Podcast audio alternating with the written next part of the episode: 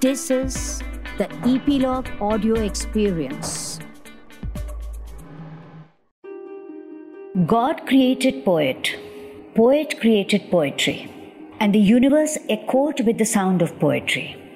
Emotions, expressions, identification. Different voices, different regions, different concerns.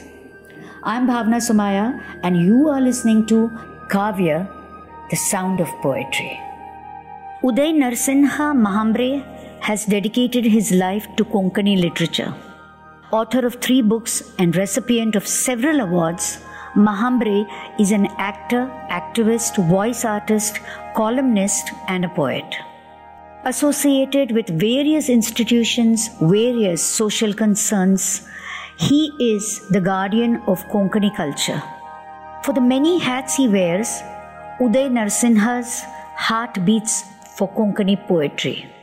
After a tired day's work as a trader, Mahambre looks forward to sit beneath the lush tree amidst chirping birds and write about his village and village people. Welcome to our show, Uday Mahambre. We look forward to hearing your voice, to recitation, and to more about the Konkani language. नमस्कार भावना जी। कविता को अर्पित इस कार्यक्रम में शामिल होने का और आपके साथ बातचीत करने का यह अनुभव मेरे लिए खास है और खास करके आपने कोकणी कविता इस कार्यक्रम में शामिल की इसका मुझे और मेरे गोवावासी सभी लोगों को खास गौरव है। क्या बात है। क्योंकि हम लोग जो ज़्यादा कोंकणी के बारे में नहीं जानते हैं हमको लगता है कि ये मराठी ही है। मगर थोड़ा हम्म, हम्म। अलग डायलेक्ट में बोली जा रही है। तो ये सही हाँ। है क्या? ये मराठी ही है? इसकी स्क्रिप्ट क्या होती है? हमारी जो कोंकणी भाषा है वो मराठी के नज़दीक वाली भाषा है लेकिन मराठी नहीं है। लेकिन बहुत सारे मराठी साहित्यिकों ने उसको एक पचास साल पहले कोकणी को मराठी का डायलेक्ट यानी कि अच्छा। बोली भाषा बोल के हमें लगता था कि वो हमारा अपमान है। और पोर्तुगीजों की गोवा में कैसा था कि पहला four hundred fifty years Portuguese were ruling तो हमारे हमारे बाप ज़्यादा हमारे पिताजी हमारे पहले वाले जो लोग हैं उन्होंने पोर्तुगीजों के टाइम पे बहुत सारा अपना जो मराठी लिटरेचर है मराठी संत वांग्मय है मराठी ड्रामा है उसके हम्म। ऊपर हमारी संस्कृति ज़िंदा रखी। लेकिन इसका मतलब ऐसा नहीं कि हमारी कोकणी भाषा ही है ही नहीं। आफ्टर इंडिपेंडेंस नए नए लोगों ने कोकणी भाषा में लिखना चालू किया। देवर इंडिपेंडेंट टू थिंक तो और कोकणी भाषा के लिए हमारे लिए हमारा जो संघर्ष चालू हो गया कि हमारे हम्म। भाषा ये डायलेक्ट नहीं है लेकिन इंडिविजुअल लैंग्वेज है। और हम्म। इस संघर्ष का परिणाम 1975 में साहित्य एकेडमी ऑफ़ इंडिया ने कोंकणी हम्म। भाषा को देवनागरी लिपि में जो कोंकणी भाषा लिखी जाती है उसे स्वतंत्र भाषा का दर्जा दिया। क्या बात हाँ उसके बाद 1977 से हमारी जो कोंकणी भाषा है उसमें लिखने वाले को साहित्य अकादमी का अवार्ड भी मिलना चालू हो गया। अरे साहित्य को। 1987 में गोवा गवर्नमेंट ने कोंकणी भाषा को गोवा की राजभाषा का दर्जा दिया और जो हमारा बहुत मांग था जस्टिफाइबल मांग वो था हम्म। कि हमारे कॉन्स्टिट्यूशन के एट शेड्यूल में कोंकणी को as a language separate language करके उसका स्थान मिले तो वो भी अमेंडमेंट uh, कॉन्स्टिट्यूशन का करके सेंट्रल गवर्नमेंट ने 1992 में कोंकणी को नेपाली और मैथिली भाषा के साथ भारतीय राज्य घटना में भी स्वतंत्र भाषा करके स्थान दिया। तो इसके हम्म, बीच हम्म। में कोंकणी के जो साहित्यिक लोग थे कवि लोग थे लेखक लोग थे तो हम्म। उनका बहुत सारा एनर्जी संघर्ष में गया जो लिखने में कम हो गया संघर्ष में ज़्यादा गया। But still people were writing और अब अभी तो गोवा में गोवा कोंकणी एकेडमी भी है। जो अच्छा। कोंकणी की कोंकणी के लिए खास करके साहित्य संस्कृति और सबके लिए काम करती है। और अभी हाँ। तो बहुत सारे कोंकणी में लेखक कवि बहुत सारे आ रहे हैं। नए नए पीढ़ी के सभी बहुत सारे बहुत लोग पढ़ाई कर रहे हैं कोंकणी में। अरे तो वाह। Konkani is a separate language it is a not dialect of Marathi बहुत That अच्छे आपने हाँ। समझाया। और हाँ। इतने विस्तार में आपने इसका पूरा इतिहास बताया जो हम लोग जैसे नहीं जानते हैं। इसके लिए मैं आपकी आभारी हूँ क्योंकि आज मुझे भी कुछ सीखने को मिला। हाँ। नहीं तो हमें हमें हमें बहुत दर्द होता था जबकि हम्म। हमारी भाषा को भाषा नहीं कहलाते। तो ये तो मेरा एकदम from bottom of my heart I spoke No, no, this is fabulous. Because uh, people like us don't know the history of Konkani language. And हमें कोई बताने वाला नहीं है। और आपने इतनी अच्छी तरह से हमको समझाया कि आज से हमको भी कोंकणी के लिए मान है और हम भी उसकी इज़्ज़त करते हैं और हम भी अच्छा है कि हम आज आपके साथ बात कर रहे हैं। मुझे बताइए उदय जी कि आपकी हाँ। पढ़ाई कोंकणी में ही हुई? नहीं जब मैं पढ़ता था तब हाँ। यहाँ कोंकणी में पढ़ा पढ़ना लिखने का इतना ज़्यादा ये नहीं कहीं कहीं सिटी एरियाज़ में स्कूल थे हम्म। लेकिन ज़्यादा स्कूल नहीं थे मेरे गाँव में तो नहीं था मेरे गाँव में मराठी स्कूल थे तो मेरी जो पढ़ाई हो गई तो फ्रॉम फ़र्स्ट टू फोर्थ उसके बाद अंग्रेज़ी में हुई हम्म और अभी जो बच्चे पढ़ रहे हैं गोवा में। उनको तो प्राइमरी से पीएचडी तक वो कोंकणी में कर सकते हैं। अच्छा। तो जिस घर में आप पैदा हुए जिस घर में आप बड़े हुए आपके माँ बाप आपके ग्रैंड पेरेंट्स वो घर में क्या बोलते थे? कोंकणी ही बोलते। तो जो भी आपने कोंकणी के बारे में सीखा वो घर में जो भाषा बोली जाती थी उसी से सीखा? हाँ हाँ कोई साहित्य पढ़ के या ऐसा क्योंकि वो टाइम पे ज़्यादा साहित्य रहता ही नहीं था कोंकणी में। हम्म कई कई पुस्तकें थी लेकिन वो मुझे बाद में जब मैं स्कूल पढ़ने लगा तभी मिलने लगे। हम्म। तो फिर आपने लिखना इस भाषा में कब शुरू किया? करीबन मैं जब आठवीं नौवीं में पढ़ता था स्कूल में हाँ तब तब से मुझे एक, आदत सी पड़ गई थी कि स्कूल के बुकों उस किताबों में अ, कुछ ना कुछ ऐसा शब्दों के साथ खेलने का। तो ऐसा ही करते करते एक दिन हमारे स्कूल में fifteenth August twenty six January को जो कार्यक्रम रहते थे और उसमें मैंने मेरी पहली कविता वहाँ पे प्रस्तुत की। So when you say your poem how did you know at the age when you were so young that this was your first poem and it was called poetry who told you this who made you conscious of it मेरे school में from fifth standard onwards. एक माधव सोमन करके हमको मराठी पढ़ाते थे and he was very good in literature. वो लेखक तो नहीं थे लेकिन उनकी पढ़ाने की जो क्षमता थी Hmm. और वो बहुत सारे पढ़े लिखे आदमी थे he was from Belgaum his. Mother tongue was Marathi. और उन्होंने बहुत सारा ज्ञान मराठी का दिया बहुत सारे लेखकों का लेखकों का पुस्तकों का किताबों का आकलन हमें किया और उसकी वजह से साहित्य की ओर बहुत सारा मेरा ध्यान केंद्रित होने लगा था Okay. तो तो- my first guru in literature is my teacher Marathi teacher Madhav अच्छा। सोमन तो माधव सोमन जी ने आपको कहा कि ये बहुत अच्छी कविता है और आप स्कूल में रिसाइट कीजिए हाँ मुझे स्कूल में भी बच्चों ने और टीचर्स ने सबने सपोर्ट किया। और एक टीचर ने तो मेरी कविता गोवा में मराठी में एक जो न्यूज़पेपर आता था वो टाइम पे वो संडे के दिन एक कोंकणी पेज उसका निकालता था। तो हम्म। उसमें वो पब्लिश कराई। अच्छा। और तब से मुझे और और लिखने की मेरी चाहत बढ़ने लगी। हम्म। तो आप काम क्या करते हो? अ, हमारा तो नारियल का धंधा है। अच्छा। I am residing in remote village okay. शहर के बहुत ही अंदर रहता हूँ गाँव में रहता हूँ। हाँ। पक्षियों के जानवरों के बीच संबंध आता है। दिन रात खेती और पेड़ों के साथ संबंध आता है। और हाँ। इस सृष्टि से बहुत जुड़ा हूँ। मतलब आपका जब काम खत्म होता है दिन का उसके बाद ये पेड़ पक्षी जानवर चाँद सूरज के बीच में आप अपनी कविता लिखते हो। हाँ और मेरा जो जो धंधा है वो भी रिलेटेड टू नेचर ही है क्योंकि हमारा नारियल बेचने का धंधा है। हम्म। तो एवरी डे किसी ना किसी बागायत में किसी ना किसी गार्डन में मेरा आना जाना रहता है। हम्म।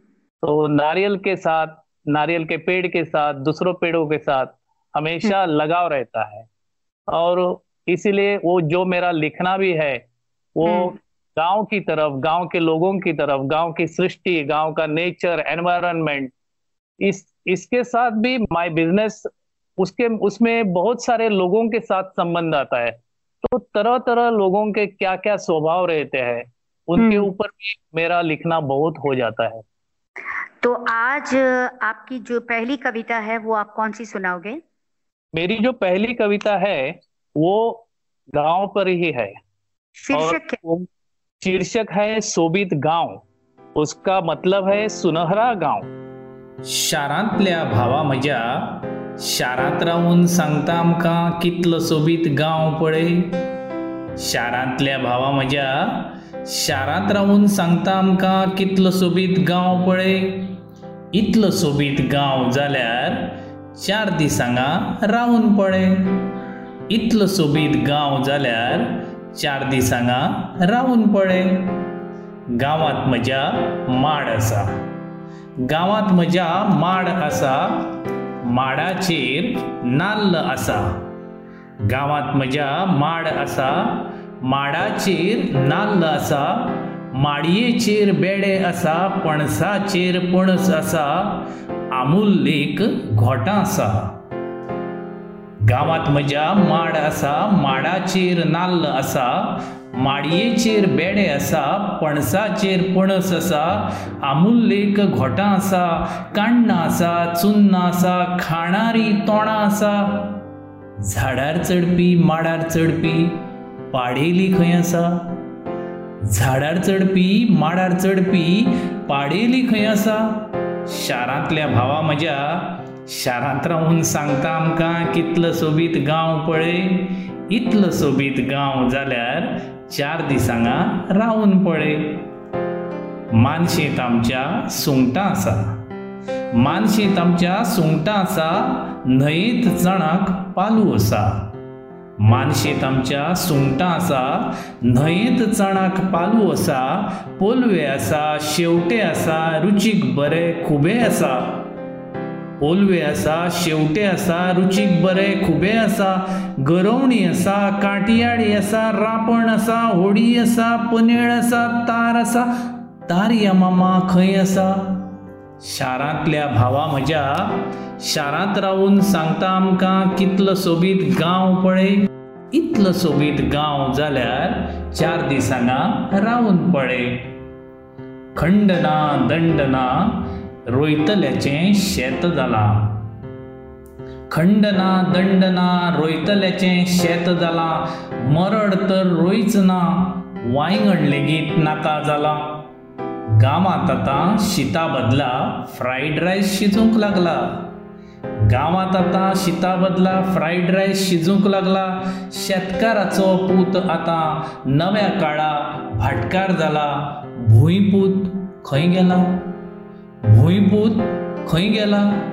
शारांतल्या भावा म्हज्या शारांत रावून सांगता आमकां कितलो सोबीत गांव पळय इतलो सोबीत गांव जाल्यार चार दिसांगा रावून पळय गांवांत म्हज्या सैम आसा गांवांत म्हज्या सैम आसा नितळ निवळ वारें आसा गांवांत म्हज्या सैम आसा नितळ निवळ वारें आसा वजऱ्याचें उदक आसा सुकणीं आसा सावदां आसा कुकडां आसा वासरां आसा जांचे पासत सगळें आसा ते म्हजे गांवभाव खंय आसा जांचे पासत सगळें आसा ते म्हजे गांव भाव खंय आसा शारांतल्या भावा म्हज्या शारांत रावून सांगता आमकां कितलो सोबीत गांव पळय इतलो सोबीत गांव जाल्यार चार दिसांगा रावून पळय चार दिसांगा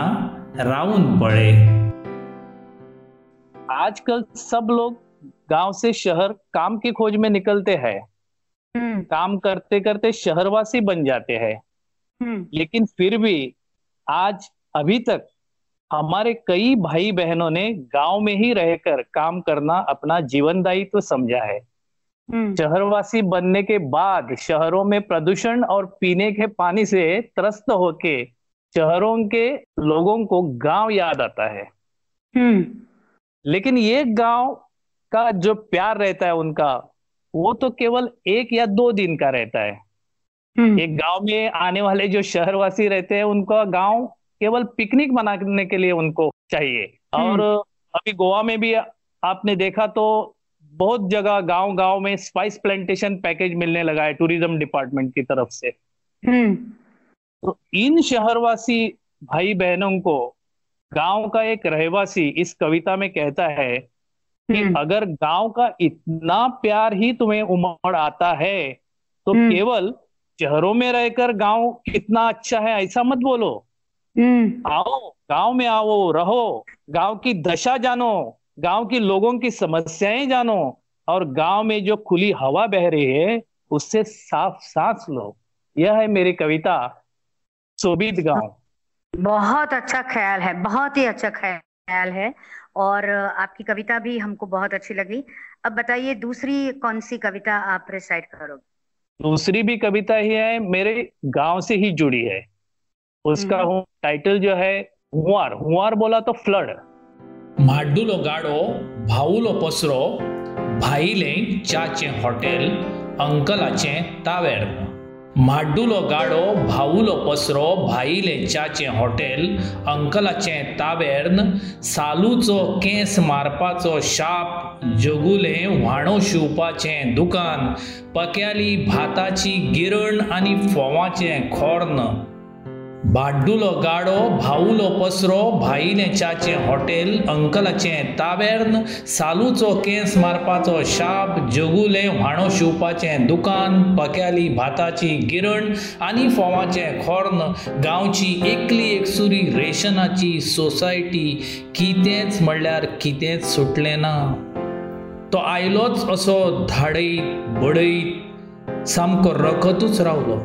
तो आयलोच असो धाडयत बडयत सामको रकतूच रावलो हजार मेत्रां पयस व्हांवपी न्हंयक शेतां भाटां माड्डयत बाजारांत घेवन आयलो आनी वर्सां संकी गुड्ड्याक बशिल्लो कयर केंसाची रास चामड्याचे कुडके वायटी लागिल्ल्यो फळयो.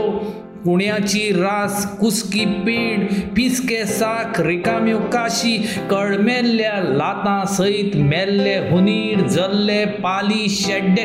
आपले वांगडा घेवन गेलो आपले वांगडा घेवन गेलो. येसवंताली खोप येसवंताली खोप जयवंतालें भाट नामदेवालें शेत शांत्यालें जोत. येसवंतली खोप जयवंतालें भाट नामदेवाले शेत शांत्याले जोत भगवंताल्या गोठ्यांतली गोरवां सत्यभामेच्यो कोंबयो राशीचे नाल सोलिल्ली सुपारी मागिलदारचो जळो पुरुमेताचें मीठ आमटाण सोलां खारें दोणांतल्यो आमल्यो कपडे हातरूण आयदनां आसलें नासलें सगलें कळचे आदींच घेवन गेलो कळचे आदींच घेवन गेलो. आतां उल्ला फकत पांय खाली थंय चिखोल. आतां उल्ला फकत पांय खाली थंय चिखोल. येसवंत जयवंत भगवंत. येसवंत जयवंत भगवंत म्हाड्डू सालू जगू पोको ओरथून चिखोल माड्डीत गांवच्या तिठ्यार एकठांय जाल्यात येसवंत जयवंत भगवंत माड्डू सालू जगू पको परतून चिखोल माड्डीत गांवच्या तिठ्यार एकठांय जाल्यात सुर्याची वाट पळयत सुर्याची वाट पळयत गाँव में जब बाढ़ आता है तब गाँव की और गाँव के लोगों की समस्या का वर्णन है। हम्म सब कुछ बह जाने के बाद भी ये हमारा गाँव का जो आदमी रहता है ना हम्म। तब ये गाँव का जो आदमी वो सर पे हाथ रखकर सो, सोता नहीं है रोता नहीं है। हम्म। बल्कि कीचड़ में पाँव रख के सूरज उगने की राह देखता है। नया सवेरा देखने की उम्मीद गाँव का आदमी कभी नहीं हारता। ये हम्म। कविता है हुआर बहुत एस्पिरेशनल है बहुत ही हिम्मत देती है ये कविता। और हम जो शहर में रहते हैं और बहुत आसान ज़िंदगी बिताते हैं हमें एक्चुअली ये दोनों कविता सुनकर ना थोड़ी शर्म आती है कि हमारी जो तकलीफ़ है वो तो कुछ भी नहीं है जो गाँव के लोगों की ज़िंदगी है उसके हिसाब से। और बताइए और क्या लिखा है आपने? और ये एक मेरी कविता है उसमें भी पेड़ी है उसका जो मेरी कविता का टाइटल है सुखाचे झाड। सुखाचे झाड मतलब खुशियों का पेड़। संवसारात वचत थंय दरेकलो सुखी समाधानी संवसारात वचत थंय दरेकलो सुखी समाधानी कोण बंगलो बांदता कोण गाडी घेता तर कोण विमानान भोंवता कोण बंगलो बांदता कोण गाडी घेता तर कोण विमानान भोंवता कोण मॅनेजर कोण दोतोर कोण इजनेर कोण कारखानदार कोण मॅनेजर कोण दोतोर कोण इजनेर कोण कारखानदार कोण भाटकार कोण हॉटेलांतूच जेवता कोण रिझॉर्टांत रावता जाल्यार कोण कॅझिनोत खेळटा. कोण हॉटेलांतूच रावता कोण रिझॉर्टांत रावता जाल्यार कोण कॅझिनोत खेळटा. म्हजे सारको मात बलकांवार बसून जळफळटा तडफडटा वितरागता.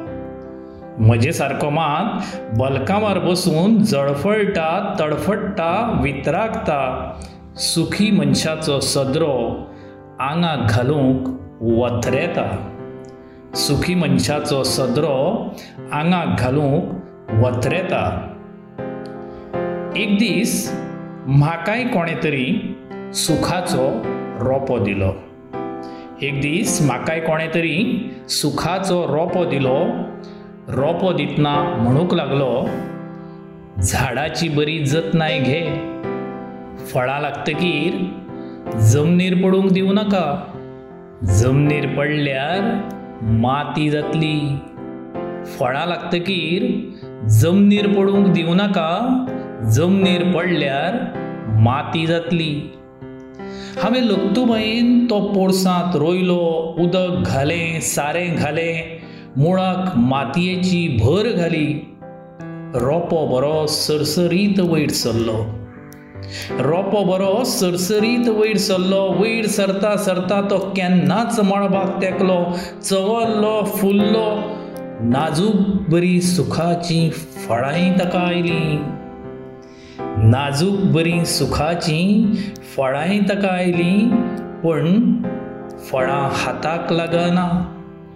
फळां हाताक लागना बडी पावना झाडार चडूंक कळना. फळां हाताक लागना बडी पावना झाडार चडूंक कळना. मार्गा वयल्यान एक पादेशेर वतालो तो म्हज्या आदाराक आयलो. ताणें पळयलें झाड इतलें ताड माड. झाडार चडल्यार झाडा वांगडा चडणारोय मातये भरवण जावपाचो. झाडार चडल्यार झाडा वांगडा चडणारोय मातये भरवण जावपाचो. ताणें शेजारच्या लोकांक झाडां मुळांत आपयलें आनी म्हणलें आपूण झाड हालयता तुमी सूख जिखून धरात. आपूण झाड हालयता तुमी सूख जिखून धरात.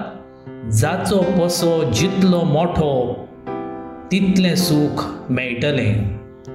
जाचो पसो जितलो मोठो तितलें सूख मेळटलें ताणें झाड हालयलें सूख सगळ्याक पातळ्ळें ताणें झाड हालयलें सूख सगळ्याक पातळ्ळें सगळ्या वांगडा म्हज्याय पोशांत रासभर सूख आयलें सगळ्या वांगडा म्हज्याय पोशांत रासभर सूख आयलें झाड हालोवपी मात झाड हालयतूच उरलो. झाड हालोवपी मात झाड हालयतूच उरलो तो संसार में जब लोग खुश है सब लोग खुश है लेकिन मैं ही अकेला गरीब. हम्म. लेकिन एक दिन मुझे भी कोई खुशियों का एक पौधा लाकर देता है. हम्म. और और बोलता है कि इसे लगाओ पानी हम्म। से सींचो. हम्म. लेकिन फल लगने के बाद फल नीचे मत गिराओ. उसकी हम्म। मट्टी बनी हम्म। मैं पेड़ की निगरानी करता हूँ पेड़ बड़ा होता है एक दिन फल भी होता है। हम्म। लेकिन मैं पेड़ पे नहीं चढ़ सकता है। एक सड़क से जाने वाला निर्धन आदमी मदद करने आता है मुझे। वो पेड़ हिलाता है और मेरे साथ जो भी उस पेड़ के नीचे था वो सब लोग हाथ फैलाते हैं। जिनके हाथ में जितना हो सके उतना फल उन्हें मिलता है।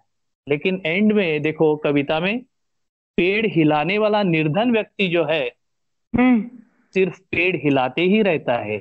ये कविता है मेरी सुखाचे तो झाड़। ये ये ये इतना अच्छा और ओरिजिनल ख्याल है तो आपको ये सूझा कैसे? ये आपकी ज़िंदगी में हुआ था। नहीं मेरी ज़िंदगी में तो हुआ नहीं है।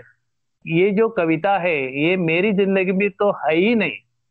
हम्म, लेकिन मेरे गाँव में हम्म, मैं जहाँ भी नारल खरीदने को जाता हूँ वहाँ जो एग्रीकल्चरिस्ट है हम्म, उसे मैं देखता रहता हूँ।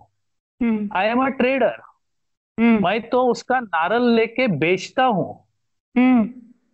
बहुत सारा फल उसके उसका जो कष्ट रहता है उसका फल तो मुझे मिलता है। उससे कितना मिलता है ये मैं घर में रात को जब सोता हूँ तो मेरे हम्म। मन में ख्याल आता है क्योंकि हम्म। I am not just a businessman मुझे भगवान ने थोड़ा संवेदना थोड़ा मन दिया है इसीलिए हम्म। मैं कभी बना और I am I am a different kind of businessman hmm, मैं जिससे माल लाता हूँ उसका भला होने दो उसका भला होना चाहिए ये हमेशा मेरे मन में भावना रहती है और उस भावना की वजह से मेरे हम्म। हाथ से ये कविता लिख के हुई है ऐसा मुझे लगता है। बहुत बहुत बहुत बढ़िया और बहुत अच्छा ख्याल और बहुत अच्छी सोच और बहुत अच्छे शब्द। अभी आखिर में आपकी चौथी कविता कौन सी सुनाएँगे आप? ये मेरी जो चौथी कविता है वो तो आजकल के जमाने के जो युवा युवती है उनके ऊपर उनको देख के और उसका रिलेशन भी थोड़ा गाँव से ही है। हम्म। आधुनिक राधा कृष्णा एक कविते का शीर्षक है। हम्म। कृष्णान गोरवां चरवाक सोडली यमुनेचे देगेर सच्चेवरी झाडार बसलो। कृष्णान गोरवांक चरवाक सोडली यमुनेचे देगेर सच्चेवरी झाडार बसलो मुरली वाजोवंक सुरवात केली. तिनसान जाली तरी राधाय ना गवळणी ना न्हंयचे देगेर तांची वस्त्राय ना कितें जालां काय? राधा खंय गेली काय? कितें जालां काय? राधा खंय गेली काय? पेंद्यान खबर हाडली राधा कानात गुड्ड्यो घालून मोबायलाचेर गितां आयकता मोबायल घेवन मान्यांत वता वराची वरां मान्यांत न्हाता. आड केल्ल्या दारा भितर मुरलीचे सूर कशे पडत तिच्या कानार? मोठो पेज जालो यमुनेकडलो खेळ उरलो. मोठो पेज जालो यमुनेकडलो खेळ उरलो कृष्णान वेळ केलो ना. फेसबुकार आपलो अकाउंट काडलो पाखां झडिल्ल्या मोराचो प्रोफायल फोटो घालो. कृष्णान स्टेटस घालो. राधेक टॅग केलो. आधुनीक राधेन कानात गुड्ड्यो घाल्यो. मोर पाखा फुलोवंक विसरलो. कृष्णान स्टेटस घालो राधेक टॅग केलो आधुनीक राधेन कानात गुड्ड्यो घाल्यो मोर पाखां फुलोवंक विसरलो. राधेन तो स्टेटस वाचलो.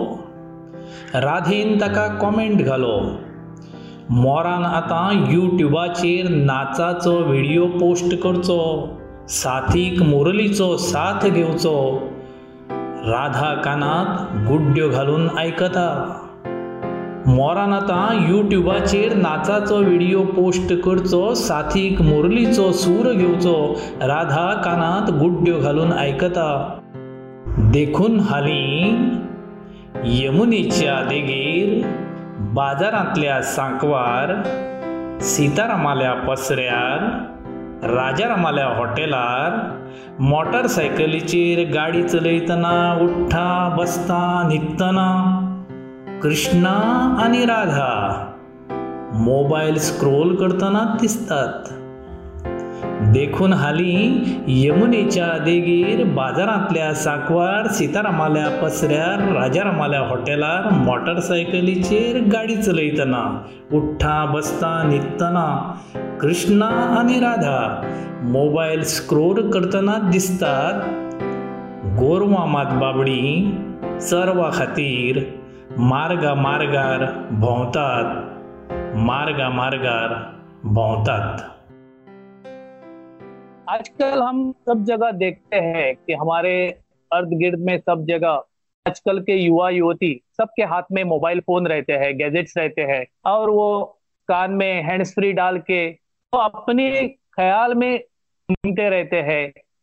तो ये जो पढ़ाई करते हैं, ये जो पढ़े लिखे हैं, जो उनके हाथ में भी है और जो जिनको दूसरा काम भी रहता है गाँव में हम्म। आज वो लड़के लड़के लड़कियाँ उनके हाथ में भी आज तक आज ये गैजेट्स हमें गाँव में देखने मिलने लगे हैं उनके हम्म। माँ बाप उनके घर वाले सब खेती में काम कर रहे हैं हम्म, और उससे जो मिल रहा है उसको खर्चा करके ये लोग दिन रात अपने मोबाइल पे पड़े रहते हैं तो हम्म, थोड़ा सा सेटायरिकल एक पोएम है मेरी। हम्म, और ऐसा कविता में ऐसा है कि इन युवा युवतों को कवि ने मैंने छेड़ा है। हम्म, ये राधा कृष्णा की पुरातन कहानी का आधार लेकर ये कविता मैंने लिखी लिखी है। और इसका आखिरी में ऐसा है कि ये ये जो आधुनिक राधा कृष्णा है ये मोबाइल पे गाने सुनते सुनते बैठ गए और हम्म। हमारे गाय भैंस जो चरने को इनको लेके जाने था तो हम्म, वो अपने आप ही ही यहाँ वहाँ ऐसे ही घूम रहे उनको देखने वाला भी कोई नहीं है। तो। बिकॉज़ ऑफ़ दीज गैजेट बहुत सारे लोग अपना काम धाम छोड़ के that is the that is the meaning actually satirical poem है। जी। उदय जी आपसे बातें करके मुझे इसलिए अच्छा लगा क्योंकि आप गाँव के इंसान हो गाँव से जुड़े हुए हो गाँव की बातें करते हो मिट्टी का एहसास है और हम्म। मुझे नहीं लगता है कि आपके अंदर कोई भी ऐसी ख्वाहिश है कि आप गाँव छोड़कर शहर आओगे कभी नहीं मेरा गाँव मेरा गोवा और मेरी मातृभाषा मातृभूमि इससे मेरा इतना लगाव मेरा इतना प्यार है कि हम्म। मैं तो भगवान से माँगता हूँ कि जन्म जन्म मुझे गाँव में ही जन्म दो वाह चलिए तो अभी आखिर में आप जो हमको जो भी कहना चाहो आप कोंकणी में बोलकर कहिए। भावनाजी तुमचे सारखी जी काव्या हो कार्यक्रम कविते खातीर खास करून करतात आणि तातून आमच्या गोंयच्यान म्हाका एक कोंकणी कवी म्हणून तुम्ही मुद्दम भोवमानान आपयलो तेन्ना हांव ताजे खातीर तुमचो खूब आनी खूब उपकारी आसा. देव बरें करूं. Thank you for tuning in. If you have liked this episode, do comment. Do rate on Apple Podcasts. Subscribe on your favorite podcast app like Apple Podcasts, Google Podcasts, Hubhopper, Castbox, Spotify, GeoSavan, so that you get notified when we come next.